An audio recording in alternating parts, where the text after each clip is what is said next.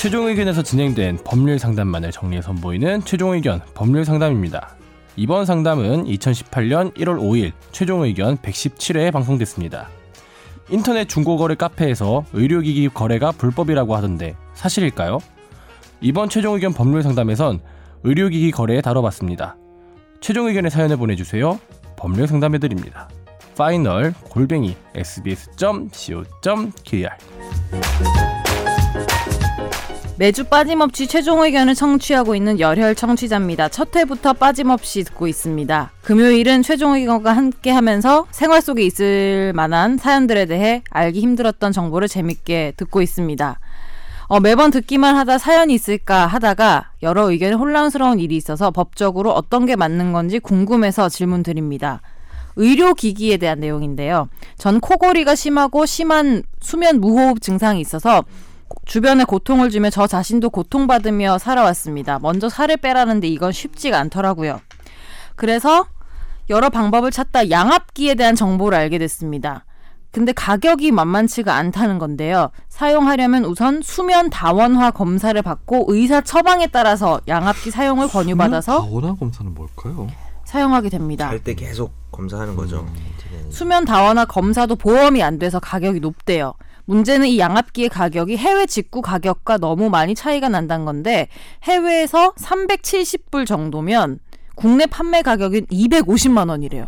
한 370불이면 40만 원 돈 되나? 응, 한 7, 8배 되는 것 오, 같은데. 되게 차이가 많이 네. 난다.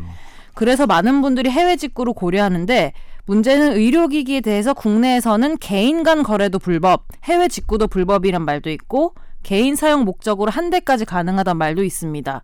인터넷 카페에서는 해외 직구에 대해 언급하는 것도 금기시하고 있는데 누군가 식약처에 불법 행위라고 신고를 해서 게시물을 삭제, 포털에 신고해서 카페 활동 정지까지 있었던 걸로 알고 있습니다.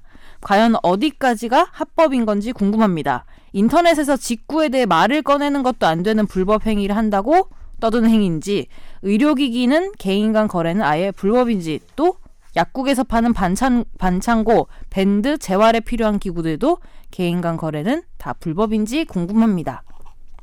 네, 먼저 여기 가로친 거 뭐 반창고나 밴드 그리고 약품 같은 경우에는 뭐 직구가 가능하잖아요 지금은요.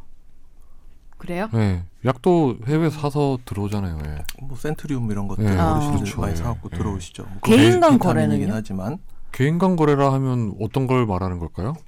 누가 누가 사고 팔고 내가 미국에서 음. 사와서 네. 우리나라에서 권지훈 기자한테 판다. 이거는 괜찮은 거예요. 그냥 원칙적으로는 의료 기기와 그러니까 의료법에 기재되어 있는 그 물품들을 개인적으로 사고 파는 것 자체를 막고 있다고 생각하시면 돼요. 그러니까 음. 내 몸에 맞는 약을 의사한테 처방을 받아서 진단을 받고 처방을 받아가지고 약국 가서 받아서 먹어라 이게 이제 그 취지이기 때문에 근데 그럼 이런 거 음. 있잖아. 타이레놀 같이 네. 뭐 편의점에서도 팔고 이런 거는 내가 편의점에 사서 두 배 가격으로 불려서 권지훈 기자한테 팔면은 괜찮나요? 그거는 사기인가 그건? 법으로는 문제 없겠지만 인간적으로는 문제가 많겠죠.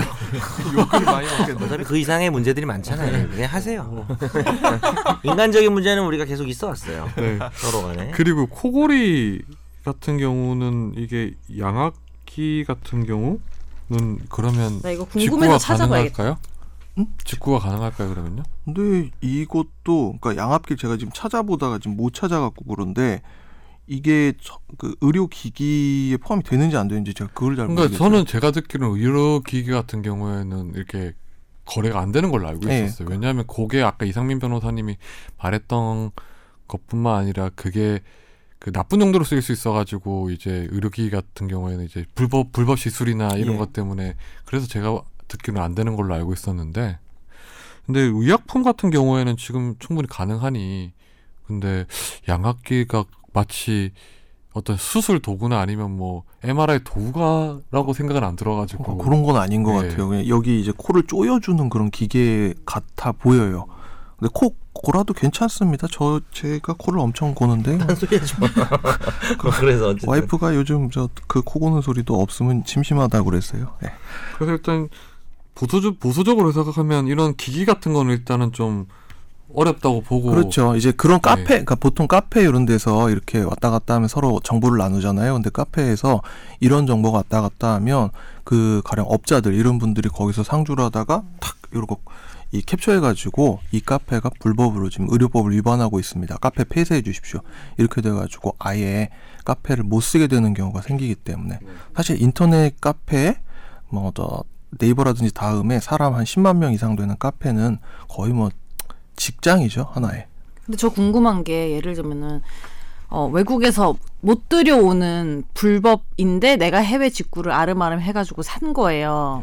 근데 그게 사기를 당한 거야. 음. 그럼 신고 못 하나요?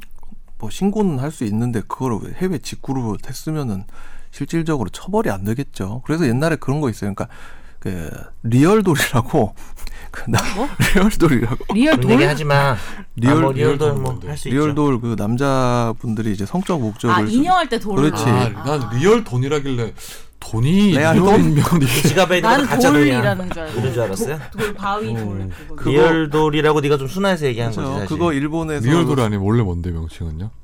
또 그 단어를 또 얘기해줘요. 그때 단어 얘기했다가 엄청 섹- 당황했잖아요. 섹스토이라고 해요. 아 젠더가 뭐 어때서 내가 그럼 그랬잖아. 차라리 그게 훨씬 더 듣기는 듣기 좋아요. 듣기 알았어요. 좋은 게 아니라 이해하기 편하네요. 계속 그렇게 real 해드릴게요. doll은 처음 들어봤네. 그러니까 그거 사기 당하고 막 그랬어요. 이게 일본에서. real doll이 사람하고 정말 똑같은 촉감과 얼굴 정말 밤에 이렇게 놓으면 되게 무섭대요. 말캉말캉한가요? 근데 이게 지은이가 잘 알겠죠. 해외 약품을 구매할 때 조심해야 될 게 뭐냐면 우리나라 같은 경우에 처방전이 필요한 약이 외국에서는 처방전이 필요 없는 약들이 다르죠. 있어요. 예. 근데 그걸 처방전씩 들어왔을 땐 그건 처벌을 받아요. 실제 연예인 같은 경우에 뭐 그런 경우도 있었고요. 예. 네. 뭐 박범 씨 같은 경우에도 아. 보면 이제 미국에서 이제는 이제 이 마약도 아니고 뭐 예. 하면 되는 거를 그냥 들여왔다가 우리나라에서는 마약으로 분류되는 거라서 음, 박봄 해봐요. 봄. 봄. 음, 범으로 드렸어요. 주범 기자님 감사합니다. 네.